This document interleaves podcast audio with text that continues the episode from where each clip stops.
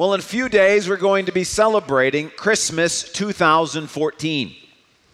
Now, academics debate should we refer to it as 2014 CE, meaning in the Common Era, or should the, should the notation be AD 2014, meaning Anno Domini, in the year of our Lord 2014? Well, regardless of which way we refer to it, everybody agrees it's 2014. The point is, it's 2014 years since the birth of Jesus. Meaning, if you want to remove Jesus from the notation, if you don't want to say Anno Domini in the year of our Lord, it doesn't change the fact that we're still counting things from his birth. That his birth is the center from which our entire counting system is based. That if I think about my birthday, I was born in 1972. Well, what is that saying? I'm my birthday, I'm thinking of it in relation to Jesus' birth that 1972 represents 1972 years in reference to the birth of Jesus. Now, it's not, it's not only true that every event after his birth is dated in reference to it, every event now that happened before his birth is dated in reference to it. Augustus Caesar is born in 63 BC. 63 years before Christ. Now, even if you want to say BCE, before the Common Era, the point is Augustus Caesar's birthday is being given in relation to Jesus' birthday, not the other way around. Jesus is the center. Every time that means you write a date on a form, anytime anybody writes a date, whether they're a Christian or a non Christian, it's an implicit recognition that Jesus is the center of human history. That every event, every date, everything that happens is given in relationship to Him. He's the center. Now, listen, I understand the secular explanation for this. I understand for the secular explanation why the whole world calls this 2014. The explanation is is that for many years western culture has been the dominant culture. And then within the culture of Western, uh, of Western culture, Christianity had for a long time been the dominant force. And so it makes sense that within Christianity, the birth of Jesus is important. Christianity is important to Western culture. Western culture has been influential in the world, so by de facto, Jesus' birth became the center of how we count years. That's a rational secular explanation, and it's very plausible. However, I think there's another explanation. I think the fact that we count years, and this is 2014, meaning in reference to the birth of Jesus, affirms something that God said about Jesus' birth in the Bible in the book of Hebrews. And so I'd love for us to look at what he said about Jesus' birth and about why perhaps another explanation as to why we date our years the way that we do. So if you have a Bible, would you turn to the book of Hebrews, chapter 9? If you didn't bring a Bible with you, that is no problem. We are so glad you're here. What we would love for you to do is, if you're willing, in the rack in front of you or underneath your seat, there's uh, one of these Bibles. And if you take one of those and just turn to page 973, you're going to be right where we are. And if for no other reason, just do it out of a mild curiosity for another explanation for how we count years the way that we do for no other reason. Just follow along so I can share with you. One possible explanation is it's just an accident of history. Western culture, Christianity, Jesus' birth, that's just kind of the way it unfolded. I'd like to give you another possible explanation. And that explanation comes out of Hebrews chapter 9. I'm going to read verses 26 to 28, but the phrase we're really going to key in on is in the second half of verse 26. Please listen as I read. Otherwise, Christ would have had to suffer many times since the creation of the world. Here's the phrase But he has appeared once for all at the culmination of the ages to do away with sin by the sacrifice of himself. Just as people are destined to die once and after that to face judgment, so Christ was sacrificed once to take away the sins of many. And he will appear a second time not to bear sin, but to bring salvation to those who are waiting for him. Okay, the key phrase is, He has appeared. That's referring to his birth. Jesus has come on the scene. Jesus has come to be in part of human history at the culmination of the ages. Meaning, Jesus is the hinge of human history. That everything culminates in his birth. Everything that happened before his birth looks forward to his birth. Everything that happens after his birth looks back towards his birth. That Hebrews is affirming Jesus is the center. Jesus is the one from whom we say it's 2014 because Jesus is the culmination of the ages. He is the hinge of human history. Now, listen, if today the entire world says, well, wait a minute, if we write 2014, if that's affirming Jesus, we don't want to do that. And we change how things are dated. That doesn't change the fact that Jesus is the center of human history. But what I'm saying is, if you even look at how we count our years, it's implicitly an affirmation of this statement. It's enough, hopefully, for you and I to be able to say, well, why, why is this the year 2014? Here, the book of Hebrews is saying it's 2014 because Jesus is the center of history. And everything should be calculated in relation to his birth. Now, what's interesting to me about this is that this statement, that Jesus is the center of human history, the culmination of the ages, this statement was written about AD 60 or 70. Okay? Anno Domini in the year of our Lord, 86, which means some 60 or 70 years after his birth. Now, we didn't start counting years the way we count them until about the 500s. At the time of Jesus, nobody was like, hey, there was a baby born in Bethlehem. Change the dating system. Everybody count years now this way. No, for a long time, years were being counted in terms of the Roman uh, consuls who were uh, in power at the time. But here, a little baby is born in a manger in a stable in Bethlehem. And within 60 to 70 years of his birth, a statement is being made that baby is the center of human history. We weren't counting years that way yet. But the point is, God is saying, look, that child is the center. Now, perhaps we could say if it didn't turn out that way, well, nobody would be reading Hebrews right now. I would like to argue God made this statement about Jesus long before the world caught on to the reality that this is the case. And the fact that we are counting years from his birth is enough of an affirmation. It doesn't prove anything. It doesn't prove anything. But it ought to be enough of an affirmation to say, huh, that's interesting. Because God, long before we started counting years this way, declared Jesus' birth is the center of history. All of human history turns on God becoming a human. Everything that happens before Jesus' birth points toward it.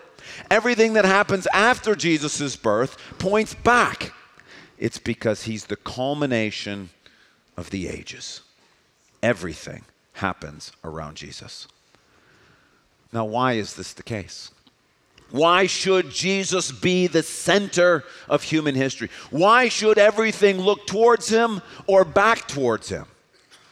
Well, Hebrews 9 gives us three reasons. The first is in the second half of verse 26. But he has appeared once for all at the culmination of the ages to do away with sin by the sacrifice of himself. The first reason why Jesus is the center point of human history is because he provides forgiveness for sins. The reason why everything before Jesus looks to him and everything after Jesus looks back toward him is because he provides forgiveness for sins. Now, notice what it says He appeared once for all to do away with sin. This is actually the word for annul. It means to remove or annul. It's a legal term that you can use in relation to a contract, to annul a contract, but you might be able to think about it in terms of marriage. Marriage, we talk on one hand of divorce. Divorce is when you are separated from your spouse, but even though you're no longer married, there's still some connection and there will be. That's my ex husband. That's my ex wife. There will always be some level of connection because there's a shared history, there may be shared interests. There's no way for you not to have any connection to that person that you're divorced from. However, if your marriage is annulled, it never existed. It never happened. Nobody walks around saying, Well, there's my annulled husband and there's my annulled wife. We don't do that because you don't have a relationship. There's no ongoing tie because there isn't any connection whatsoever. Now, catch what God is saying. Jesus came not to divorce us from our sins, but to annul our relationship with our sins. It's not that we're going to walk around saying, Those used to be my sins. That's my ex sin over there. It's that we have no connection with our sin whatsoever. It's been completely annulled. There is no relationship relationship between me and my sins. All the anger, all the harshness, all the pride, all the sexual abuse, all of the uh, infidelity, all of the abortions, all of the betrayals, all of the anger, all the things that we've done, all the disobedience. Jesus was born to annul our relationship with them that they have no connection to us whatsoever. We no longer walk around saying, Yes, that's my sin, that's who I It's just not related to us at all. That's the first reason why Jesus is the center of human history, is because he came to annul our connection to all the things that we've done wrong all the ways that we've disobeyed, all the ways we've diso- dis- displeased God, simply not connected to us. As far as the east is from the west, so far has God removed our sins, our mistakes, our errors from us. They have no connection to us at all. Second reason why Jesus is the center of human history. Verse 27 and into 28. Just as people are destined to die once and after that to face judgment, so Christ was sacrificed once to take away the sins of many. The second reason why Jesus' birth is the center of human history is because Jesus rescues us from judgment. Jesus rescues us from judgment. Now, the idea of judgment is not a popular concept today. Nobody likes to think about the fact that at some point we're going to have to give an account for how we lived our lives. We like to think, well, I'm the boss of me. I decide whether the things I did were the right things or the wrong things. If they worked out, great. If they didn't work out, okay, I got to live with it. But I made my own choices. But the truth of the matter is, is God is declaring every single human being will face judgment. It is destined, it is appointed, it is written in stone, it is an inviolable rule. Every single human being will stand before God. You see, we want to think that it's life and then death and then it's over. No, it's life, then it's death, then it's judgment.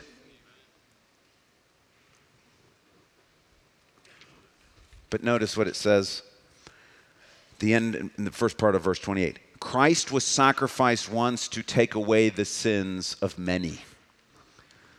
Notice it doesn't say Christ was sacrificed to take away the sins of all it's a sobering reality that there are people in this world who have not yet acknowledged Jesus as Lord. The reason why people are debating should we call this uh, 2014 CE or AD 2014 is because it's a recognition. Not everybody in the world acknowledges Jesus as Lord. The problem is, is that everybody in the world, whether they acknowledge Jesus or Lord or not, will still have to face judgment. We'll still stand before God someday and have to give an account for everything that we've done, whether good or evil. But the great thing about Jesus' birth is that when he shows up, he annuls our connection to all of our mistakes, all of our problems, all of our sins, so that we can face judgment as believers in Jesus with no fear whatsoever. That judgment becomes a good thing because you show up with having done nothing wrong because it's all forgiven and removed. And for those who don't know Jesus, The point is, you too will show up on Judgment Day. But you'll show up with all of your sins and mistakes in tow. And you'll have to give an account for why all of those things are attached to your life all the selfishness, all the disobedience, all the outbursts of anger, all the coveting, all the lying. Every single human being will face judgment. But the reason why Jesus is the center of human history is he came to rescue us from it. He came to rescue us so that when He annuls that relationship, we stand before God on Judgment Day with no sin attached to us whatsoever. Not giving an account for our ex sins because we don't have ex sins.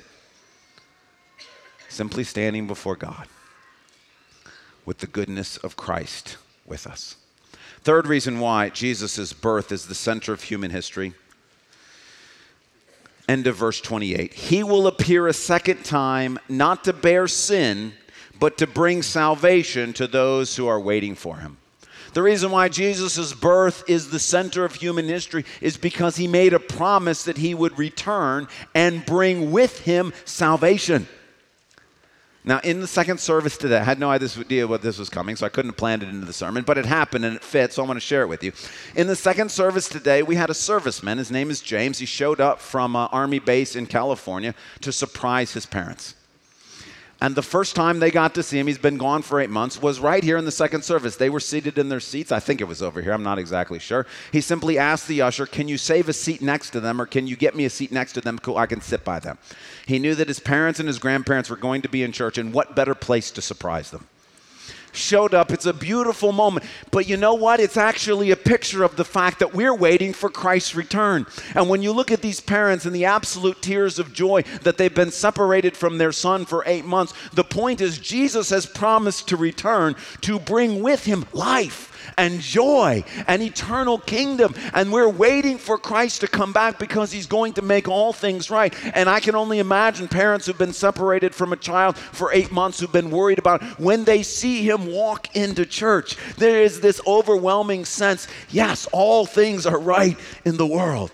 This is just a small taste, like Shelley was talking about in the children's room. This is a small taste of God's grace. This is what's coming. This is what's coming. Christ is going to return. And the third reason why he's the center of human history is because he's coming to bring salvation. He's not coming to die on a cross. He's already done that.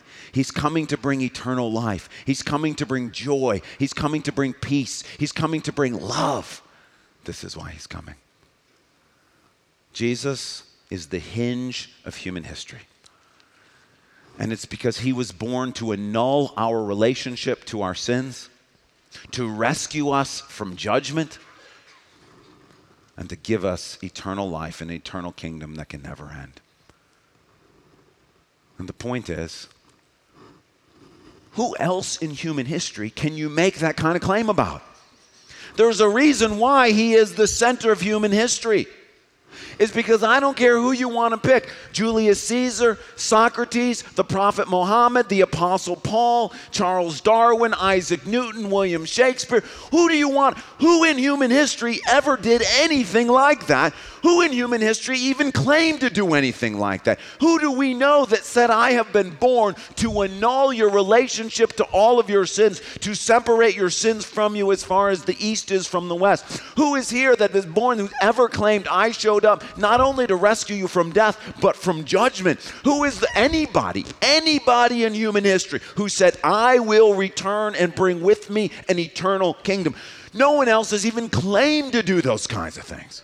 So listen, I get the secular explanation for why this is 2014. I understand it. What they're saying is look, it's an accident of human history. It might as well have been Caesar. It could have been Joseph Smith. It could have been Mohammed. It just happened to be Jesus. Listen to me. That's a possible explanation.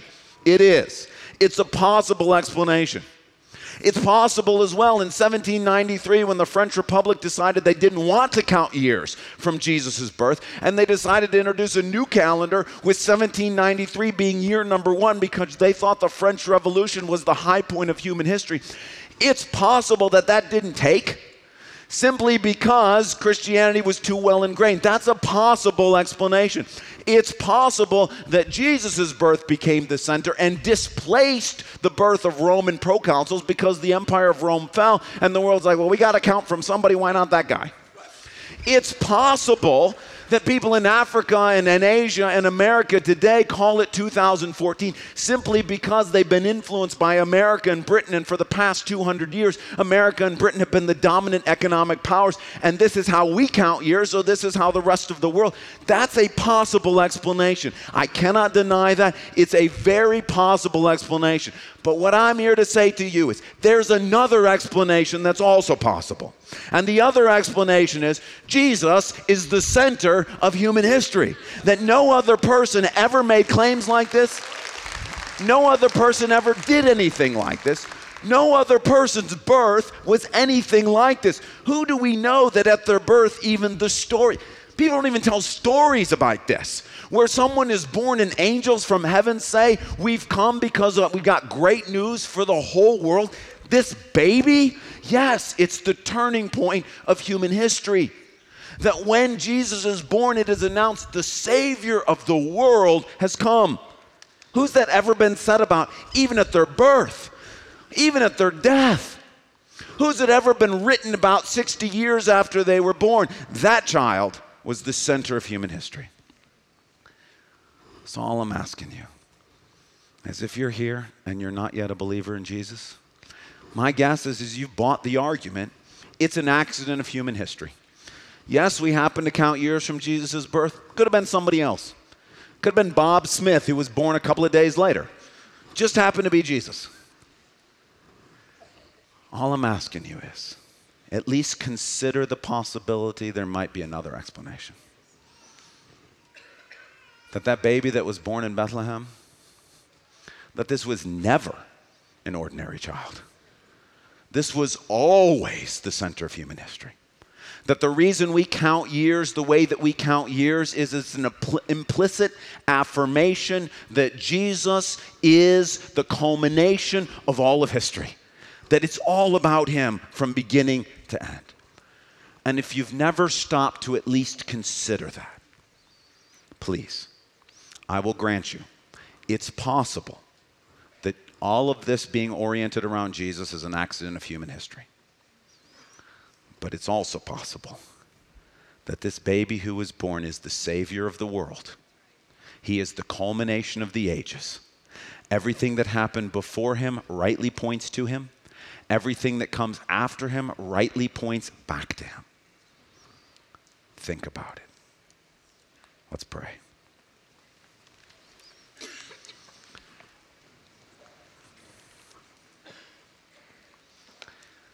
Lord Jesus, I can't prove to them anything about you. There's a valid explanation or seemingly valid explanation on one hand, and there's a valid explanation on the other. Jesus, the only way for them to know that you are the center of human history is if you speak to their hearts. And God, I pray that right now, whether they are Christians or non Christians that are hearing the sound of my voice, Jesus, if you are the center of human history, you deserve to be the center of our lives. That everything before we met you should point to you, and everything after we met you should point to you. Jesus, I'm praying that right now, unless your spirit moves in their hearts, which one of these two explanations would we believe? Lord, I only believe because you've opened my eyes and helped me to see. Lord, for those who do not yet see, open their eyes. Lord, reveal yourself to them. I pray, Lord God, the fact that this is 2014, that that might just be a little pointer that points them to the reality. But Jesus, you've got to be on the other side of that pointer. And so I'm asking you, please, Lord, for those who are here who do not yet see, have mercy on them. Give them the greatest gift of Christmas, which is the eyes to see what Christmas is all about. God, we're asking you to do this, Jesus, please, because we know that you want them to come to faith. We ask this in your name. Amen.